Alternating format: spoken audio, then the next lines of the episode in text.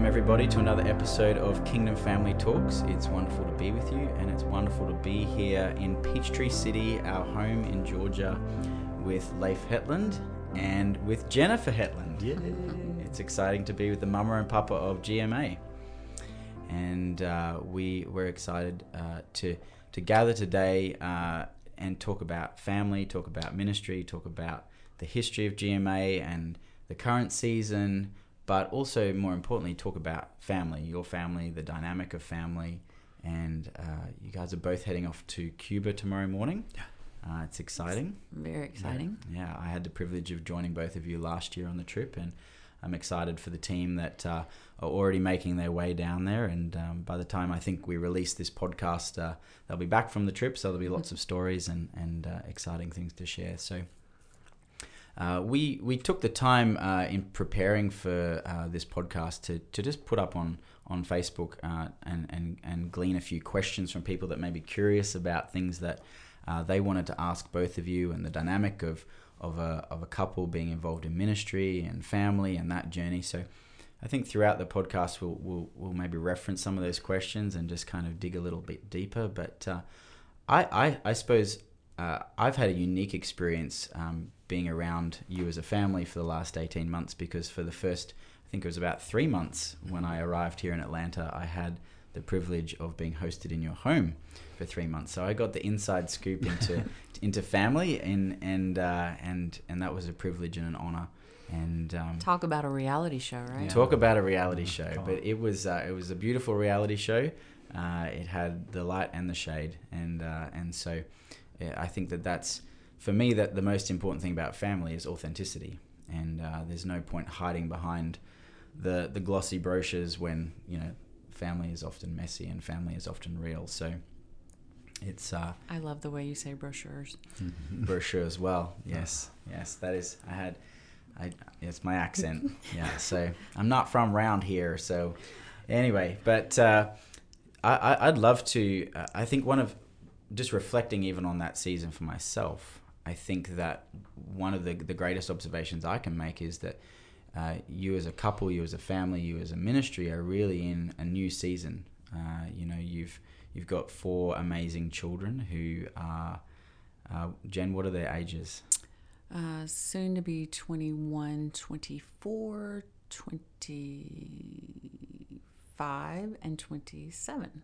Awesome, awesome. Took me a minute. Lila did have a birthday already. So, yeah.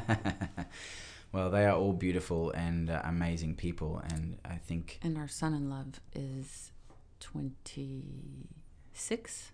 and that's Lila's husband, Lila's yeah, husband, Rayvon. Rayvon. Yeah, and then he- Leif's sweetheart is 27. Just had a birthday. Come on, Yeah. come on! Happy birthday, Emily. So yeah, it's uh, it's amazing to see uh, each of them finding their way and expressing themselves, and I've had the privilege of getting to know all of them, and uh, I think that yeah, this is a season where uh, you guys are, are navigating a new territory and, and figuring out what that looks like, and I suppose that's um that's an observation that I've made, and I suppose Jen, my question to you is how, how are you feeling in this season? What what is what is family how, is the family dynamic changing for you? What does that look like? What are some of the things that you're wrestling with in Well, this season? I was thinking about it when I was walking this morning that when I was nine years old, I really believed that God called me to be a wife and a mother. And I remember telling a teacher at school that that's what I wanted to be when I grew up. And she said, Well, you're going to have to marry a wealthy man because that just doesn't happen anymore. and I said, Well, my mom stays at home and we're not rich. And um, I really had that desire to be a mom and to um, just have that experience. And then as Leif and I got together and got married, um, I became a mother fairly quickly. And so we doubled up on everything as far as our ministry time together and being a family fairly quickly. And then moving to Norway, having our girls there, and then returning to the States about 20 years ago. I um, was a full time mom, and I was privileged to do that. And it was uh, something that I felt a conviction about rather than a preference. And I really believe that the Lord honored it through the years, and we've been extremely blessed. And now that they're growing and flying, I um, I found myself a couple of years ago just recognizing that it, it is a new season, and while I will always be a mom and Mama Jen to some, and an aunt to others, and an adopted grandmother to a few. Um, life is different. I don't have little ones at home. I don't have the the daily schedule of a, of school. I remember actually mourning um, the first fall that I didn't send a, a person off to school and I, I felt like I needed to go adopt some neighborhood children and and take them to the bus and buy their school supplies because when you do that for 20 something years it's it's it's what you do in the fall and um, so as we're walking through this time together Leif and I in particular I do have the opportunity to travel more mm-hmm. but what I kind of like to tell folks is um, when the Lord said, you know, go to Judea, Samaria, and the uttermost parts of the earth. I take Judea and Samaria and let Leif have the uttermost parts of the earth. and on occasion, I do visit the uttermost parts, but um, you know, it's just uh, it is a new season. So I've had some prophetic words that scare me to death.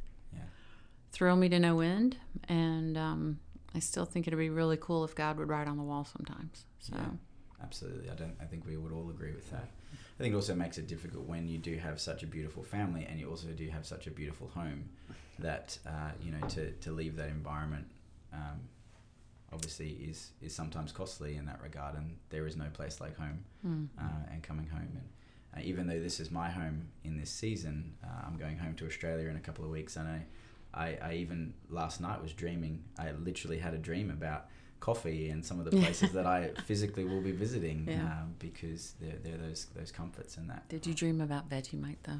Do you know I really don't like Good. Vegemite. I think I, I know people would call me un-Australian, but I, I, I, really if it's if it's in heaven, then I, I really I'm going to have some questions because I I don't think that it's anointed, but. Uh, I'm pretty bold, but that one, that one got yeah, me. It's, yeah, that yeah, was rough. It's, it's, it's an acquired taste, uh, but uh, yeah, I mean, Leif, just just reflecting on sort of the similar journey as what Leif, uh, what Jen's just articulated, I suppose. Um, you know, you you obviously th- see things from a different experience in the sense that you have been away from home a lot, and you have travelled, and you have been on uh, in the in the othermost parts of the world, and um, but at the same time, you're still a father raising four amazing children, and and and and what what does it look like for you now? Not just in terms of that season for your home life, but also in terms of um, Jen and, and, and, and how she complements you and, and what, what season you're in.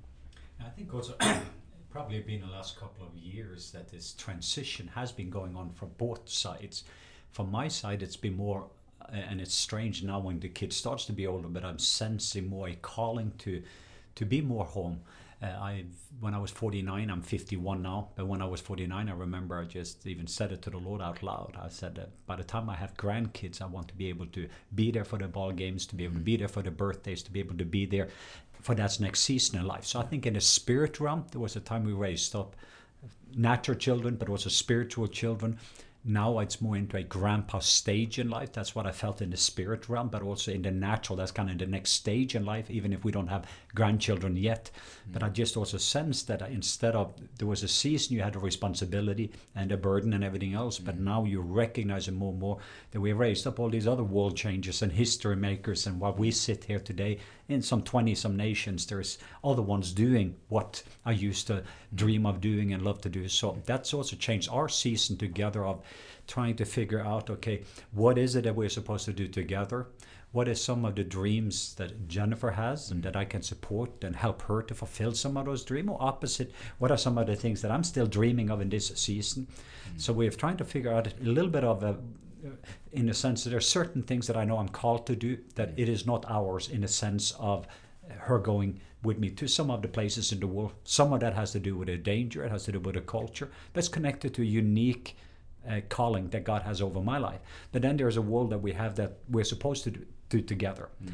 And then in the sense of traveling together and do certain things together. And there are certain things that Jennifer, especially lately, we've seen her more and more as she is sharing and it's life giving. She has a voice and it's changing atmosphere and the yeah. feedback. There's nothing that gives me a greater joy that when I'm coming out of my hotel room just recently and all these people were talking about how amazing uh, the session was that, that Jennifer had, and that was with ladies. If not, I would have been there. So, but just to see that who she is, what she carries, and she has been a phenomenal wife, mother, homemaker. Mm. But even in the middle of it, as she is dreaming in this season, mm. I'm very committed to be able to see both her and our kids now. I've helped a lot of people around the world to fulfill their dreams, but I'm very committed to see whatever is in their hearts that is part of their dream, whatever I need to do to to support that, to be part of that. Mm. That's part of my dream in this next season. I think that raises like a really great point just in regards to the balance between complementing one another, but also sacrifice in a season. Mm. It's like Jen, I think that no one would disagree with me in the fact that you've probably paid, and and your kids have probably paid the greatest price for the fruit of of ministry, um, in a sense of uh, not just in a sense of Leif being away and traveling and things like that, but just even spiritual attack and yeah. and and uh, being ostracized or being you know people's opinions and mm-hmm. judgment and different things like that. You know, there's there's a million stories I'm sure we could share, but. Um, I think what, one of the things before Leif went to Pakistan, um, when our children were really small, somebody asked me, "Well, aren't you afraid?" and and I looked at them and I thought, "Oh, I guess kind of, but am I really supposed to give into that? And we were living in Columbus, Georgia at the time. And I did highly request that he get life insurance before he went on the trip because while I completely and totally trust in God and know that He's my provider and will take care of me mm. at any stage of the game, I was really practical. So if you're going to go to Pakistan, you're going to get life insurance. Mm. And then um, within a few days, though, there was a, a, horrific accident in Columbus, and a young woman had, had been killed. And the Lord just reminded me now, this wasn't a good thing that happened to her or her family, but it can happen down the street. And I recognized at that time that he's invincible until God's ready to take him home. And to waste sorrow or worry or fear over something that I knew that he was called to do was was really a waste of my time. Mm. So I learned fairly early on not to give into that or to be nervous if I'm at home with the kids alone and and the Lord really really amped up my um, my strength in those areas. Mm-hmm. And while it wasn't always easy, another Bible verse came to mind that when the children of Israel will go to battle, the women, children, the young marrieds, the elderly stayed behind with all of their, their goods and to protect the ones that were still there. And the men would go to battle. But when they would return home, the spoils were divided evenly. Mm. So even when our children were younger, I would try to help them understand that, yes, it is a great sacrifice. And there were times that one or two or three or four would say, We just want our dad home. Mm. But to let them understand that um, the spoils, if you will, the mm. I don't really like to call people spoils, but anyway, the people that are coming into the kingdom and the lives that are being changed, that all of my children have an inheritance in that mm-hmm. and a piece of that. And um, yeah, so it's it's been really cool to to walk through some things, and sometimes it's it's just hard. I think I think part of that as well is is about timing as well because mm-hmm. timing always ends up leading to perspective. It's like in the throes of that, in the midst of that, and even whilst you're trying to nurture your children around a healthy perspective, mm-hmm. it's not necessarily until perhaps down the track that they can look back and that perspective is maybe formed. Yeah, for real. Yeah. And I think, uh, I mean, I've said it publicly, especially the last two years, including this week. I've said it. Uh, uh, I mean, there's there's been some amazing sacrifices on all sides. Yeah. What this has cost. So yeah. there is no, there's there's no way. But I think that I've said it so clearly that if I mean there's I would have been much more at home if I could do it all over again. That's the only kind of a big. Uh, regret I had. There's things that I would have said no to around the world. There's things I would say yes to, mm. but I think that now sure. as I've grown older, I'm reflecting back again, and I would have spent more time uh, with Jennifer and with the kids Mm-hmm. Uh, at the same time, I don't go around with guilt of that because mm. I feel to a certain degree you don't. You're not responsible for revelation you did not have. Yeah. You felt this is what you needed to do at the time, and it's kind of a juggling that wall. But it, that has been very painful looking back at it. But there's been a lot of grace now, and I'm sensing in this season where. Yeah. Uh, God is giving us a lot of grace, and I just also feel the promises put for us, our kids and the grandkids. I just had this word this week about a thousand generation. So how much is a thousand generation? Well, it's uh, actually forty thousand years. It's going to be over our family. Wow. So this, so that scripture Yeah. verse just hit me when, no, I have given you this covenant, and it's a, but it, it's going to last for a thousand generation. So that's Wow. a generational blessing. That's and one generation is forty years. So that would say for the next forty thousand years, there's no way you can move outside God's goodness, faithfulness, and love because that's a covenant, Mm. and that's His obligation. Uh, we still operate within that, but we just need to remember who we are in a covenant with. Yeah. So I think, you know, you, you obviously there's been a price that's been paid and there's been sacrifice that's been made, but you you co-founded Global Mission Awareness. Um, now some might say that someone was more on one rein than the other, uh, but Well, considering the first newsletter was written on our computer in our bedroom in Columbus, Georgia, it was definitely co-founded. definitely co-founded. Yeah. There was a there was a degree of intimacy in that newsletter. if the computer was in the bedroom, either you had a small house or it was just. Uh, it's a way to keep an eye on the kids while they're on the computer yes, as young children. Yes, that's wisdom speaking right there. Mm. But I suppose something in terms of the fruitfulness and and flowing out of sacrifice. But what is, Jen? What's what's one thing that you're tremendously proud of? What is one thing that you you look back if you look back at the journey and you look back at all of the different things that you guys have been through as a family and as a season what and it doesn't have to necessarily be connected to the ministry but what is one thing that you are really proud of that you know your sacrifice has made a contribution to Oh man, that's a loaded question. It a a lot loaded of things that run through my head. Yeah. I'm really proud of Leif, number one. I'm really proud that our children all love the socks off of that man. mm-hmm. And considering the time that they would have spent apart during some teenage years and things like that, they they all just adore him. Mm. And I'm I'm very proud of that. Mm. I'm very proud that when he comes home from a trip, there's one, two, three daughters standing in line, and then a son on a phone call because he doesn't live in town. And they just want to draw from their dad. They don't want to draw from the ambassador of love. They don't want to draw from the president of Global Mission Awareness. Yeah. They just want to hang with their dad. Yeah. And to see them, even in some situations of attack or um, malignment, defend and go to bat for their dad. oh they're ferocious I I They are love ferocious. it. I love it. And there's not a one of those Yeah. little critters that was created without a will Mm. or without a voice. Mm. And if you've ever had the opportunity to be around our family, you really have to wait for an intake of air to actually get a few words out. Yeah i You've lived with you for three months i, know. mean I, I i i like to talk and i became an introvert in your house I remember one time a friend got in the car with the kids and they just looked at me and they go, "Is is it like this all the time?" And I said, "Yeah, pretty Yeah, much, pretty yeah. much." don't bother putting your hand up because that No, will be noticed and it will be ignored and we are all entertainers. Yeah. Come on, we Yeah. just are. Um. Leif was an actor when I met him, and I love to talk. And so um, we're all wanting to, to own the floor. We, Mm. we want to have the microphone and make people laugh or cry or whatever that is. So, um, yeah, so that would, those, if I'm allowed to use the word proud, yeah um, I'm very proud that we have those relationships with our kids. i think it's beautiful Mm.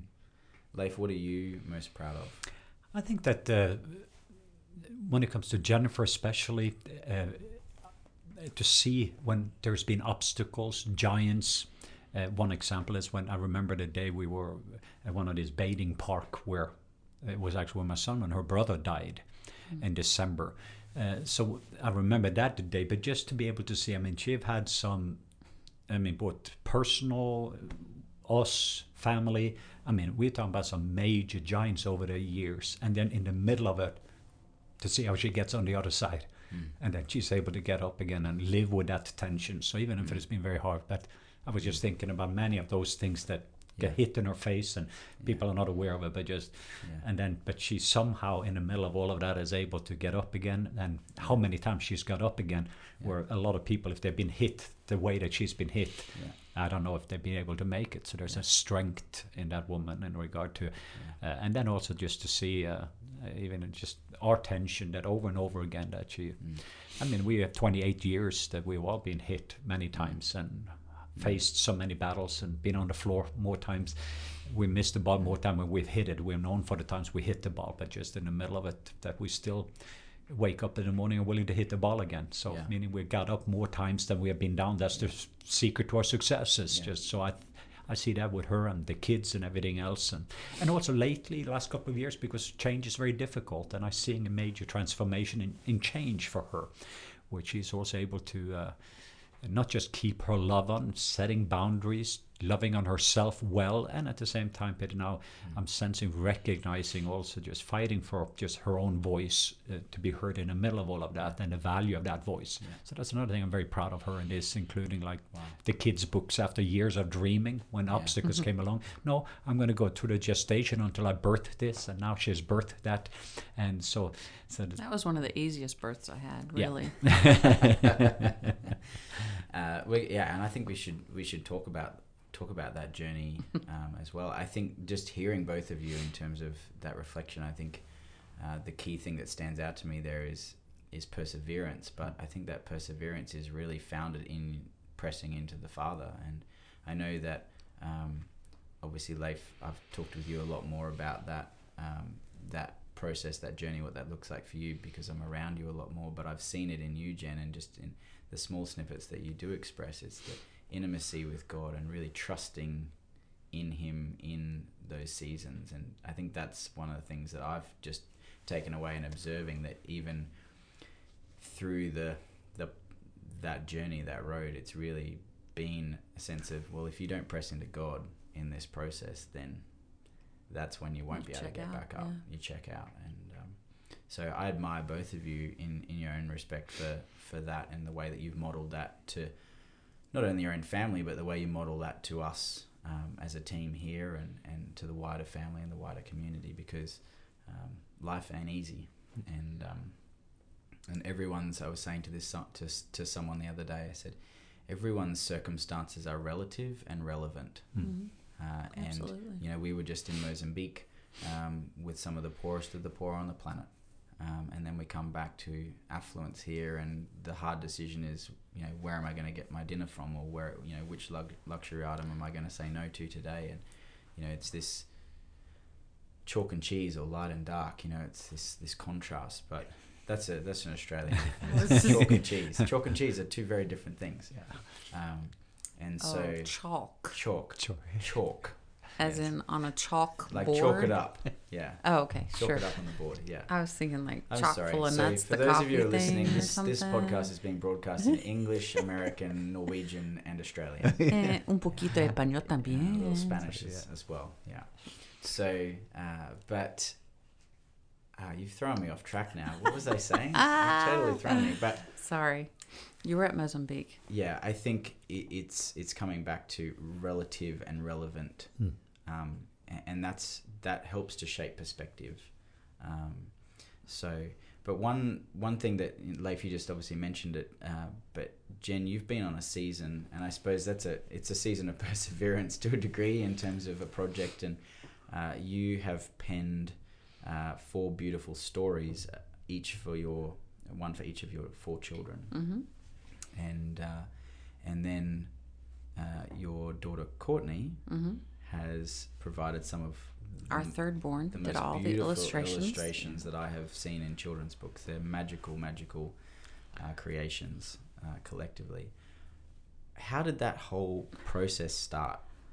I was thinking about it the other day, and I was trying to remember why did I write these books, and I, all I truly remember about the time was our two oldest kids were, I don't know, 15, 16, 17, somewhere around there. And so I thought, I'm going to write a story for the kids. And it was based on the nicknames I gave each of them when they were babies. So my firstborn, since I'd wanted to be a mom since I was nine, but I didn't have Leif Emanuel till I was 27, Mhm. 28. It was 28. He was born in 90. Yeah.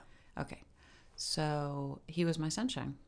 It was Mhm. like, this is what I was created to do and be as a mom. And um, so his book is called The Sun and the Moon. And as his little personality developed, he tended to be a glass half empty kid. So his story kind of relates to his purpose and what he's doing here in this world. And um, then Lila came along, and she was my princess, my first little girl, and she was born in Norway. And so I thought, you know, I've got that perfect little one boy, one girl thing going on. And she was my princess. And that, those of you who have princesses, you know that that can be the I will have it now. And the beautiful, elegant ballet dancer that she was, the little ballerina. Um, but that, that child knew no fear. And her story is called The Princess Who Wouldn't Smile. because in Norway, she's this different child because my skin coloring is, is more Native American than it is American. And people would coo at her and try to get her to smile, and she would look at them and go, eh, I don't really know you. I don't owe you anything. So her story is the princess who wouldn't smile. And then came Courtney, our third child. And she was my little kitten, and she was a cuddler, and she would get up close and just love on you. And her, even her um, love language now, I think, is quality time. Just have conversations with me. But as she was approaching her teen years, she was really fashion forward, I guess you would say. And she'd come up with these crazy ideas, and I pretty much let the kids use their creativity in, in reasonable ways. But she would do things like cut the toes off of her leggings and wear them with sandals. And then her friends would do it, and she'd get upset that they copied her. So um, her story is called Short Nose, and the literal meaning of Courtney is, is short nose and it's about a cat, of course, because she's my kitten, and the other cats at school would copy her. So they were copycats. I know, kind of cheesy, right? but um, anyway, so she goes through her time of figuring out who she is, what she is, what she wants to do, and and kind of being okay with letting other people do what she does. And then our fourth and our last, which I really knew at the time she was going to be my last and it didn't have anything to do with her 10 pound 6 ounce birth weight. But um, that did kind of aid the decision when you're having two month old children you know being birthed you're you're done. So she was my angel my last i will not have more children baby. And i wrote a story for her actually that ended up not being published. I remember that. I remember and that. that, was a bit of a volatile time. And, and those of you who are listening I, I i am not always calm cool and collected we'd actually gotten the four proofs back and the two older girls were looking through them with me and because when you look at something 400 times you get you know crazy in your head. And my oldest daughter just goes mom something's not right with katie's story. You didn't finish this. You didn't do this. And i looked at her and i yelled throw them in the trash burn them and cast them into the sea. Okay yeah i was really emotional. And ultimately came back to the thought that it really wasn't her story and so um, called the publisher what will it cost me to change? And uh, courtney actually came a little bit later and she said but wouldn't you want to put something out there that you're really proud of? And i'm like yes. And it's really fun when your adult children give you words of wisdom that you wish you'd given yourself but um, they're really good at that too. And so i wrote katie's story in one night and she's led worship for years and so it's about a songbird and her journey. So um, I started writing them, like I said, when our oldest was maybe 16 or 17, maybe. And he's 27. So it's been about a 10, 11, 12 year journey. wow. And then I wanted Courtney to illustrate them, but when I wrote the first ones, she was in the middle of high school and too busy. And so it, it serendipitously worked out when she got back from Norway that she could do these for me. Yeah. And it was wonderful because she knows our family in a way that other people wouldn't. Mm-hmm. So there are different things like her kitten appears in all four books. So if you ever get them, you can see like if you the, can uh, find the the, cat. Yes, Mhm. It's it's not Where's Yeah. Waldo, but it's close.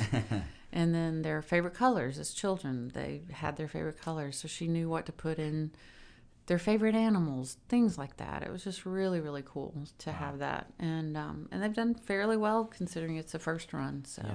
I'm excited about them. And we've had some really good feedback from them. I think that uh, they're. I mean, I was privileged to be able to read through them in the early in the early stages You of had the, the proofs. publishing. I had Yeah. the proofs and and uh, saw that journey come together, and it was a beautiful. uh, it was a privilege to be part of it, and um, and I think that they're they're four beautiful stories that they're not just an uh, an edification of Right. your children's journey, but I actually think there's a really powerful message in them for any individual, regardless of whether you're reading it to a child or whether you're hearing it. Um, Yeah, that's the question I get asked most the often. Most often is what is the age range? And I pretty much tell people, if your children can't read, you get to make up the story. Yeah. Just look at the pictures and Yeah. create what you want to Yeah. do. Um, for older children, they'll get it. They'll read them and, and they're fine. They're not particularly. How do I word this and not sound strange? But the the stories are just stories. Hmm. Um, they're not Bible stories. They're Mhm. not and Jesus said stories. Mm.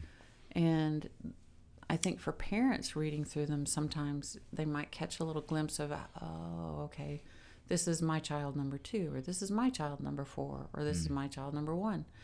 And um, I think one of the greatest things, if I could impart to, to a lot of parents, is understanding that you're not alone, Mhm. that um, other people have gone through similar, same, maybe even different, but kind of the same Yeah. Same, same, but- same, same, but different. Same, Yeah. same, but different. Mhm. And um, it takes a village. Yeah. It's the probably one of the mantras I, I really choose to live by is it takes a village to raise a family. And while we have moved frequently and not always had a village, Mm. sometimes we have to create it and find it. that that kind of that that gives me a little bit of an insight that Jen you are you are someone who likes to understand how things work and I, I don't know if I would use the word necessarily fixer in the sense that some people perceive that but you like to if something's broken or if there's a challenge in mm-hmm. front of you you like to figure things out and bring resolution to that. Not necessarily like conflict but like if just simple things. If something's broken at home physically that you know you, you like to understand that. But I think there's a degree when just in what you just said in terms of it takes a village to raise your children how with that in mind like how how was it in terms of you being vulnerable to be able to ask for help through that journey like even in being in Norway and having a different type of family around you than necessarily being home in Columbus Georgia or different things like that or just even you've obviously moved from from a few different places in America even and and created a new community but how how have you approached that process of allowing people to help you raise your family Ooh. Um, I think one of my personality traits early on was vulnerability, possibly vulnerability to the point of I should keep my mouth shut sometimes. I think brutal honesty sometimes is Yeah. and know. so there were relationships that, that dissolved because I was uber honest. And I think sometimes too, even, you know, when we have conversations, the children and I, the young adults that I gave birth to, I mean, um, just the the uniqueness of we're not quote unquote special. All right. We're not like the chosen family from the foundation of the world, but then again, we are. Um, I I believe that any young people related to ministry, and it is pretty much any family situation, but when you know that there's a specific call on your uh, family, you're going to run into stuff that, that other people just don't. And so there would be times that I would fierce mama bear you know, go after a youth pastor and just rip him up one side and down the other because he didn't apparently see what God was seeing in my kid. and honestly, I was right. And um, he needed to be educated. And you know, I mean, when a when a youth pastor tells you I can't handle your kid, you go, well, get over it and figure it out because it's your job if this is your calling, um, you should get on your knees before the Father and ask Him what you're supposed to do in this situation. And um, yes, so that that is accurate. Um, I uh, so as far as a fixer and asking for help, at times you have to be really really careful because not everybody's going to continue to love you. Mm. And judgments come, yeah and I was telling the girls in the office earlier, I said, interesting thing with passing judgment f- for me personally, is number one, when you pass judgment, you already know what's going to happen. You're going to get judged the same way because that's scriptural. It's a promise, it's a cause and effect. But a greater awareness for me in recent history has been I don't have to receive a judgment. Yeah, that's good. I I am powerful enough and the more that I recognize who I am in Christ and my um, my value in Him, not my value in and of myself, Mm-hmm. but I don't have to receive your judgment. So you can tell me I'm a this or a that, and Mm. and I'm not trying to be cocky, but I do not believe that judgments passed have to be judgments received. Yeah, that's good. So That's really good. and then you get very, very protective of your family and who you can ask help for Mm. or not. So one of the questions that um, that uh, it's kind of a combination of two questions that some people um, presented to us in before the, before this this podcast was in terms of um, creating distance with people maybe when there are there is judgment and different things like that but and also the issue of confrontation. And I suppose um, obviously you know you just told us a story there about how you know you confronted someone and okay maybe some people would say well I would have maybe done it this way or that. Mhm. but for you what what what do you feel looks like in, in this season? What does a healthy confrontation look like for you and it doesn't necessarily have to be around judgment or lies or Mhm. different things but what does that look like for you when there is a difference of opinion? And i think you know i'll bounce to you in a minute leif about this as well because we talk about in family we you know healthy family is not necessarily all about agreement. It's about how we continue to love and honor the other the person through disagreement and then come to a place where we can we can move forward together. So what does i suppose distance or confrontation or, or boundaries maybe that's a better way of looking at it. Yeah. Look for you I think with our our young I, I go back to my kids the most often because they're the people that I've been around their entire lives. But I I would like to say that I try to only now I use the word fight. Just honestly. I fight over what we're what is worth fighting over. mm-hmm.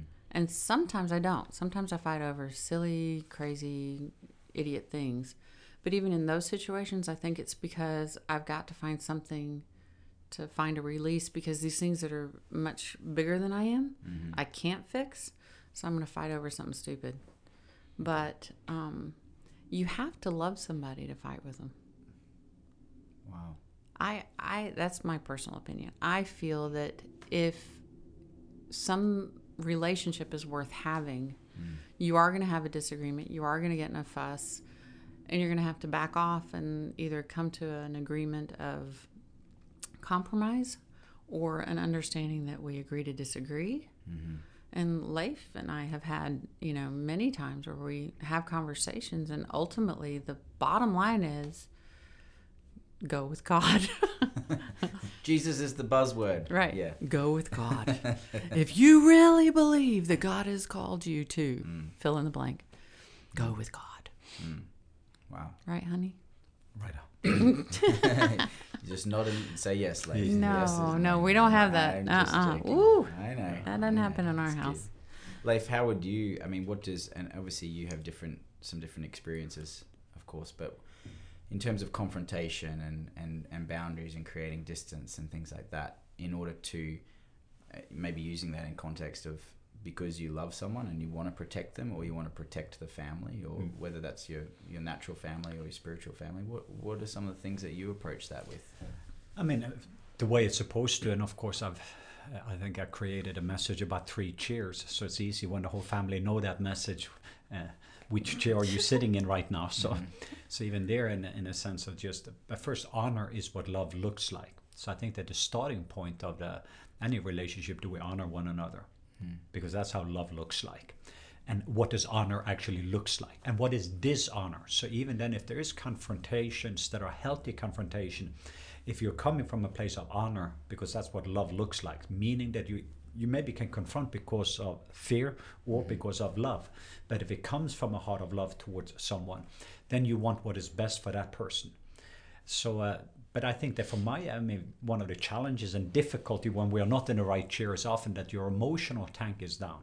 mm-hmm. meaning that over a period of time that you have uh, you have given everywhere and then as i say, when when your emotional tank there's not a whole lot left over and at that time period certain things comes in then at that moment you're not responding in the right way. So I think that that's also a that's why it's so important to love yourself well because you love your neighbors, you love yourself, and based upon how much also that you're able to take care of yourself, your love yourself is also connected how you see the people around you and also how you're able to respond because when you get squeezed, what's in you comes out, mm. and that's why I think that. Uh, my encouragement also to people is and that's part of my journey in this season is learning to love myself and i mean in the way that papa god loves meaning that if i get proper sleep if i do take care of myself well and and at the same time but also in meetings have certain boundaries so that when you get home you still have 20% left on your tank instead of you've been going 125% for so long yeah. so i'm coming home and have expectation that often leads to disappointments or they maybe have expectation. And that's where conflict often comes from. We have right. expectation where we're actually projecting of somebody else what they are supposed to be and how they're supposed to respond. And when they don't do it it leads to disappointments. And then from there you get the reaction. Mm. but expectancy leads to hope. So when you have i have a great expectancy that leads hope in other people compared to expectation. So i think that that's also another area that we're just learning and uh, and of course, when we spend more and more time together, sometimes we just have a fight just for having a fight, just so that we can connect over something. No, so that's a, you. Uh, that's me. Yeah. So you pick fights. Yeah. No, I'm joking. so we uh, and and here also of that's course. That's what we call two ticks and no dog. Yeah. Yeah. He comes home. He's exhausted. He comes home. He's exhausted. I mean, and then he comes home and he's exhausted. Mm. And well, I have a slight expectation of don't come home so exhausted. Yeah, and you know that's I think just being vulnerable with with people that are listening. That's something that we're all challenged with at the moment. That's I mean we had a three hour meeting yesterday afternoon looking at 2018, and and really a lot of that was about figuring out the ways that we can do a better job of building healthy margins in, mm. and uh, you know it's it's something that I inherited 18 months ago and we tried to start on that journey. We're 18 months in and i don't think we're really much better off. Uh, and so we're really kind of in a season and and looking at what is the best way that you can steward your time life not just for the least last and the lost and the, the assignment that you've got and that but how do you steward your time and your resources? And i think this is a message for everybody mm-hmm. is how do i create capacity in my tank so that when I come home from work or when the kids are finally in bed and I've got time with my spouse or you know when I am making time for friends or you know Bible study group or ministering or whatever it is but you've got capacity to give to others but I think also giving capacity to yourself. And of course then there's the God equation in that as well. It's creating healthy margins so that you can deal with the unexpected, but that you also prioritize rest and you prioritize. I think it's that analogy. It's almost like, um, you know, a chef who goes to work cooks all this incredible food for all of these guests at their restaurant, night after night, but they bring home a, a leftovers a to go box, a mm. leftovers container to their family, and they're tired and they don't really want to use their gift to necessarily serve the people that probably matter the most. You know, if you if you think about that analogy, so I think that's something that we're all really journeying through and working on. Um, because I think when uh, family is healthy at home, then we can give a healthier expression. I'm preaching to myself here as well in terms of what I know healthy margins in my own life. So. Um, one one of the questions, and I think this is kind of connected to each other from a positive perspective. Uh, one of the questions was, how have you learned to receive from each other? And I think that um, that's always a fun one in a sense that just I think you know even going back to that that comment that Jen you said before about when Leif comes home, your kids just want to be around their dad, mm. you know, and I know that we even just used one of those expressions. Lila helped us to pen that in in your new book that we're we're hoping hopefully sending to print later this week, but. Just we just want to be with dad. We don't necessarily want gifts or do things or whatever, but it's almost like presence is the greatest way you can receive from someone, just being present with them. But Jen, how is one of the, the greatest ways that you've learned to receive from Leif? Well, one of the, I mean, some people will totally think I need a psychiatrist after this, but Leif's major way of showing love is generosity and gift giving. And my major way of showing love is service. Mm-hmm. So I actually got to a point in our marriage where I said, if you bring me home another piece of jewelry, I'm going to throw it away or give it to the kids. And I I know that that sounded really ugly and somewhat hateful, and I did recognize that fairly quickly. But that wasn't what I what I needed. That Mhm. wasn't what I really desired. And then, like Leif mentioned, we've been married 28 years, and we know each other. We really know each other. And the exciting things for me is when I watch him, like this morning, or was yesterday morning, I walked into the, the room and I had gotten up way earlier than he did. So I didn't make my side of the bed. And when I came in, he had made my side his side. And that just thrilled me to no end. Mm. And other people are like, give me the diamonds. But um, I'm like, give me the made bed, you know, um, take the garbage out without, it's just cool. It's, Yeah. you know, but like I said, we know each other. And when you were talking a little bit earlier, I think everybody, if you can get to the place where you and Holy Spirit become so knit together that you're actually listening to Mm. Him. I said, wouldn't the most amazing marriage ever be that the only fights you get into are over, I want to take care of you better? Mm. And one of my favorite Bible verses of all time was Philippians 2, and it's do nothing from selfishness or empty conceit, Mm. but with humility of mind, let each of you regard one another as more important than yourself. Mm. And I just think that would be the most amazing marriage ever. Yeah. Wow. I'm receiving right now. This is good. this is good. Jen, uh, Leif, how how what is what is one of the greatest ways you have learnt to receive from Jen? No, as I was saying, she she is a server and uh, she serves, and I think that our strength being overextended, where any one of us becomes our greatest weakness. So she has a great strength there, and sometimes I feel people take advantage out of that and some of that. But I do see again the gift that she has. Uh, like I said, when we lived in Norway, we lived on a tiny little island with a few hundred people. Uh, so, but again, it was in a sense not just serving me, but our neighbor. There was an alcoholic. Uh, he actually was found dead on the floor there, but she was there. The way she served him, eventually the community or things that we didn't even do in our culture. But it was almost like I'm the evangelist. And when we left the island, there was not a whole lot of people missing me. I've been out there while somehow you could mm. see the trace of Jennifer in the neighbors and the neighbors' neighbors and friends. The same also in the house when I pastored, the mm. neighborhoods around.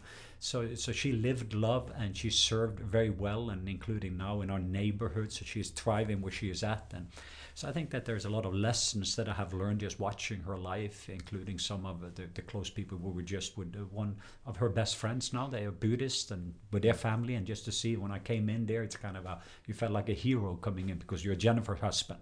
But they just told me about the the, the, the, the years that she's just been pouring in and using her gifts to add value to other people and, and living a lifestyle of love on a daily basis where she's at. And I'm just uh, noticing then the fruits that that has has had a very great impact on me, just noticing some of those details of, of how she's living out love. Yeah, that's beautiful. That's awesome. So, uh, I'd love to hear what you guys are dreaming about, and I know that obviously you're dreaming individually about certain different things, but you're also dreaming together. And uh, you know, is there something, Jen, that you what is it that you're dreaming about in this season? And and I know that that's maybe a work in progress, but what are some of the things that are burning in you, or, or the things that the Lord's even just starting to to hint or poke at that that you feel the future holds? Oh boy, oh boy, oh boy. Um, that's really hard. Because for a long, long, long, long, long time, I didn't honestly know that I was allowed to dream. That was before I was married, and then for a season after I was married too. But it was on me. It wasn't. It wasn't Leif doing it to me or my family. It was just I didn't didn't know that I could dream with God. Mm. Wow. And um, so to be asked that question now, because I, I, I feel like if I were to to see Jesus tomorrow. I've I've been blessed beyond above anything I ever could have imagined as a child. I remember going to Australia for the first time and mm-hmm. I realized or recognized in myself that I'd wanted I thought that I wanted to go to Australia when I was in junior high, but I honestly didn't give myself to permission to dream about going to Australia hmm. because only wealthy people traveled. Hmm. And I didn't have a passport. I mean, I thought it was exciting. I walked across the bridge into Mexico.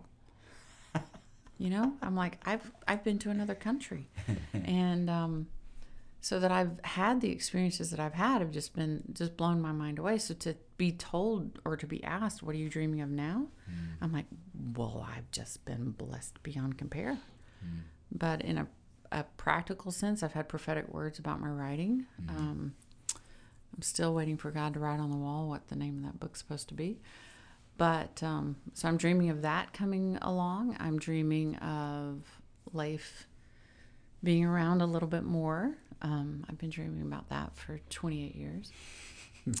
On a funny little thing though, but when before I got married, I was in a musical in our church. My dad was our minister of music, so of course I got to have a singing part.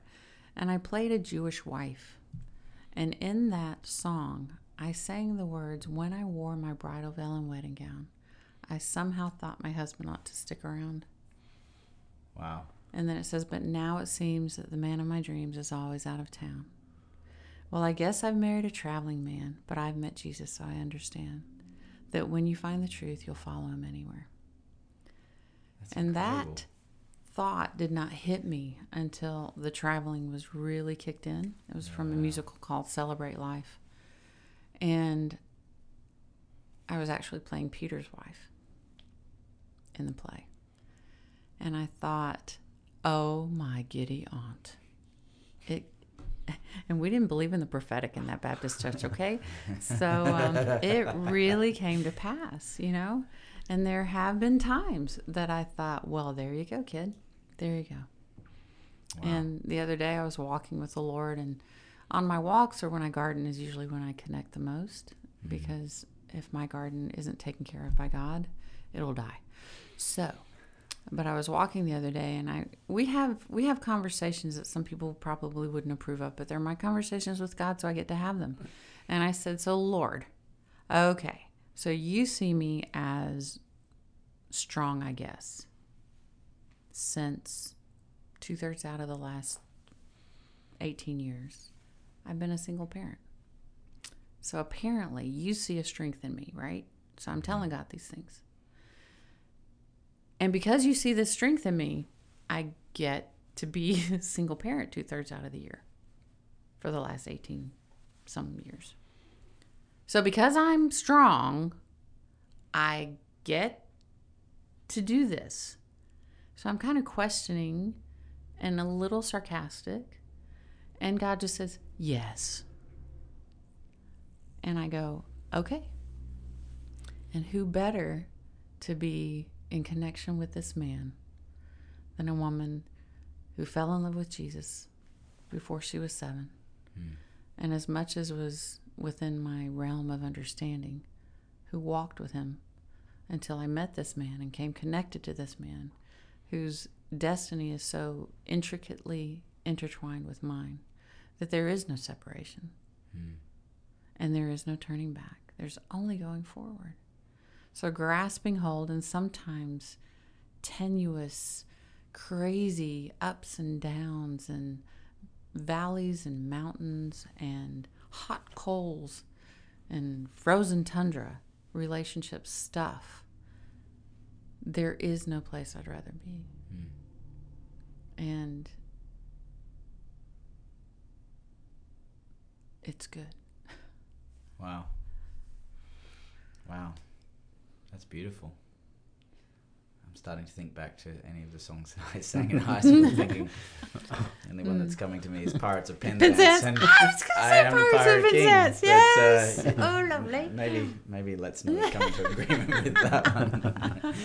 but uh, yeah, I, Jen, I love, I love your vulnerability. I love, I love your honesty because I think that um, there's always something profound in the, the hidden meaning of what you're saying and what you're sharing. And uh, I know your garden. I know that that's your passion. I know um, the excellence that you approach that with. But I love the fact that that's your secret place. That's the place that you connect with the Lord. And um, yeah, it's beautiful. It's um, and it's exciting to, even though you may not necessarily be able to say, "I'm dreaming of X, Y, and Z, and this, this, and this."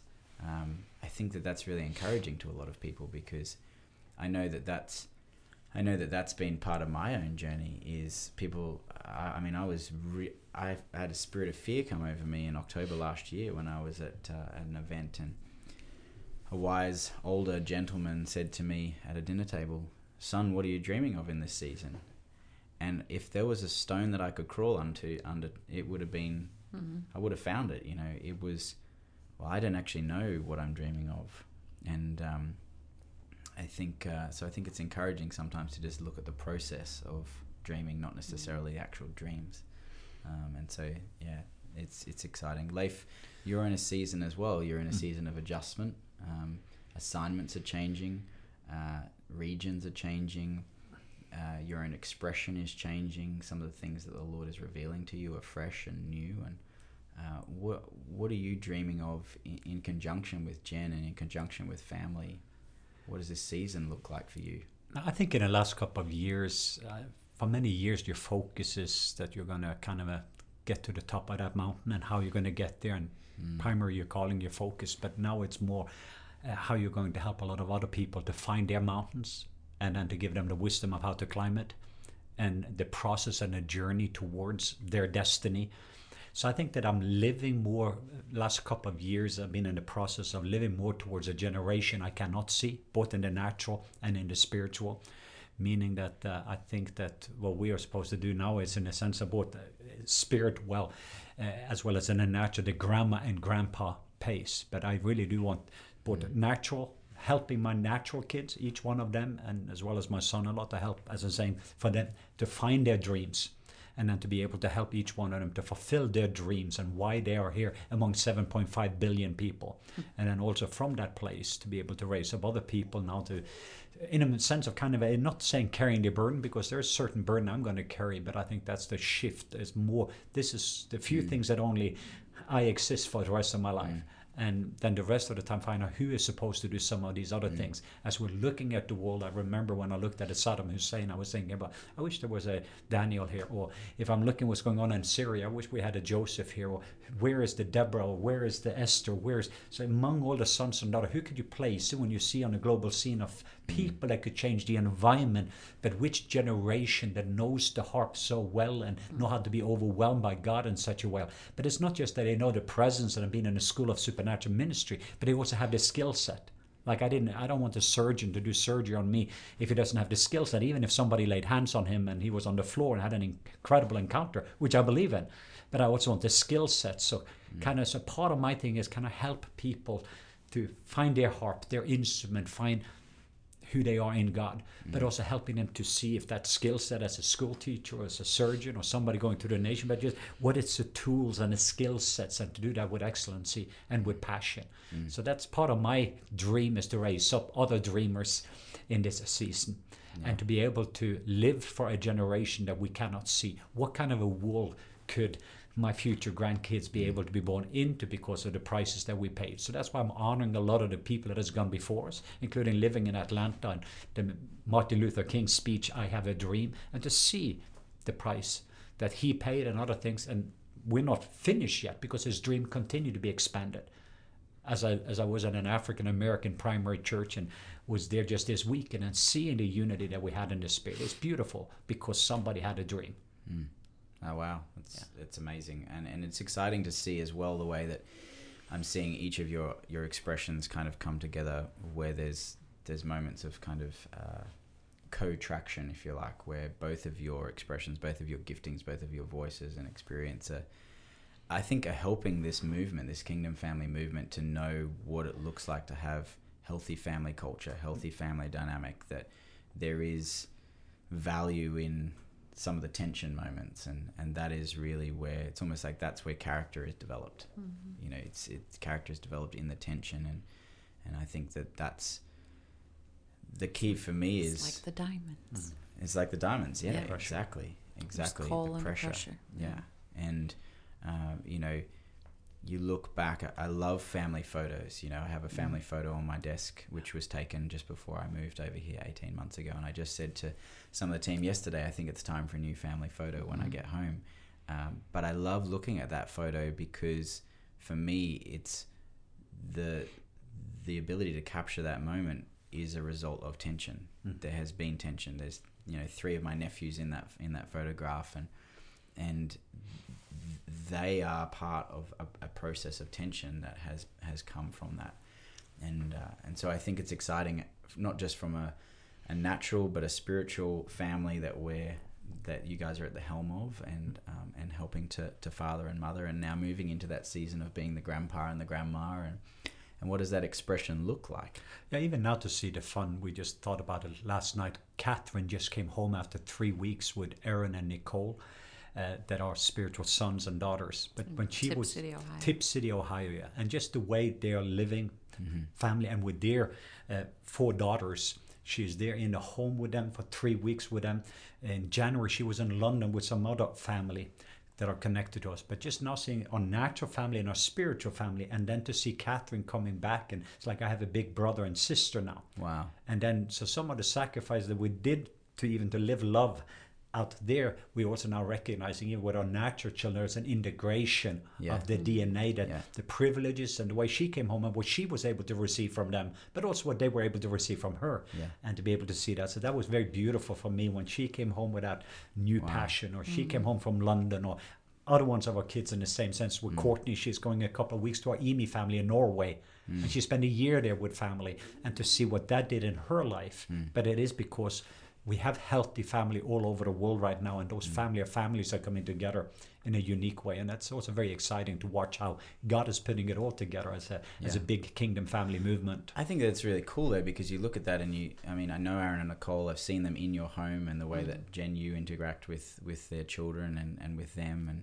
and seeing them in a ministry environment as well but they they're a family that you have made an investment into as a mm. family over time and now uh, it's it's beautiful to hear that that that that Katie is reaping almost the the fruit of of some of that investment just relationally. And it reminded me of um, a lady in our church back home in Australia, and I remember her saying to me once, you know, she had she had four children, and she said uh, she said, Scotty, I've never really ever had a problem with um, other fathers and mothers being a surrogate father and mother to my children because it does take a village to raise a family. It does take a village to raise a child, and and those people can be something to my children that I can't. And so I think that uh, that's a really it's a great expression of family. It's a great expression of what we're looking at as a ministry and as a movement. And um, yeah, so And that doesn't just happen, of course not. Yeah, you know, and it's not just anybody can,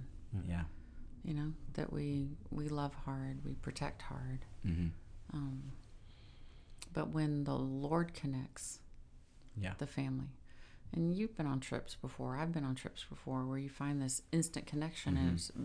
It's based heart purely connection. on Jesus. Mhm. Like there's, you know, or, or I go to the grocery store and after a series of events, you figure out, so if I say something about Jesus, you know, and it doesn't offend, and you're like, I thought we were connected, you know, that Yeah. we were family. yeah. And um, to watch that happen is, has been really cool. That's great. And our kids are excellent thermometers of who is allowed in and not allowed in. Yeah. well, and you need those people around you to Yeah. protect you and to Yeah. guide you and to and see things differently than than you see them. So Yeah. I think that's a great place to, to land. And Jen, what I'd love is I'd love for you to just uh, release a blessing over the people that are listening. And uh, I think you have a phenomenal heart to invest into the family. So Well, Daddy, it's been a great day so far. And uh, right now, I just ask that you would touch those people who are listening, that you would open their eyes, their ears, and their hearts to see everything that you have available for them. That those who are afraid to dream will learn to dream, those who are afraid to conquer will have strength and wisdom to conquer.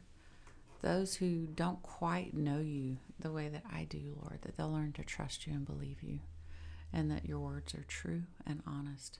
So I just bless you to enjoy life, to choose well, and to love really, really hard. In Jesus' name, amen. Amen. Amen. Well, it's been a privilege being with both of you, and uh, I really want to thank you for for being vulnerable and honest and transparent with with us. Uh, for those of you who are listening and you do have the opportunity to join us, we if you want to be part of Kingdom Family, we have a gathering here in Atlanta in August, August 24th to 26th. It's going to be in Kennesaw, and uh, you can visit our website globalmissionawareness.com. There's lots of information there. We'd love to welcome you into the Folder family. And uh, also, if you want to connect with any of our resources, and in particular Jen's amazing uh, four children's books, uh, you can visit the website and uh, there's a link there through to the store, and you can connect with those. I encourage you to read them and to read them to your children. And uh, until next time, be blessed and thanks for joining us. Thank you. Thank you.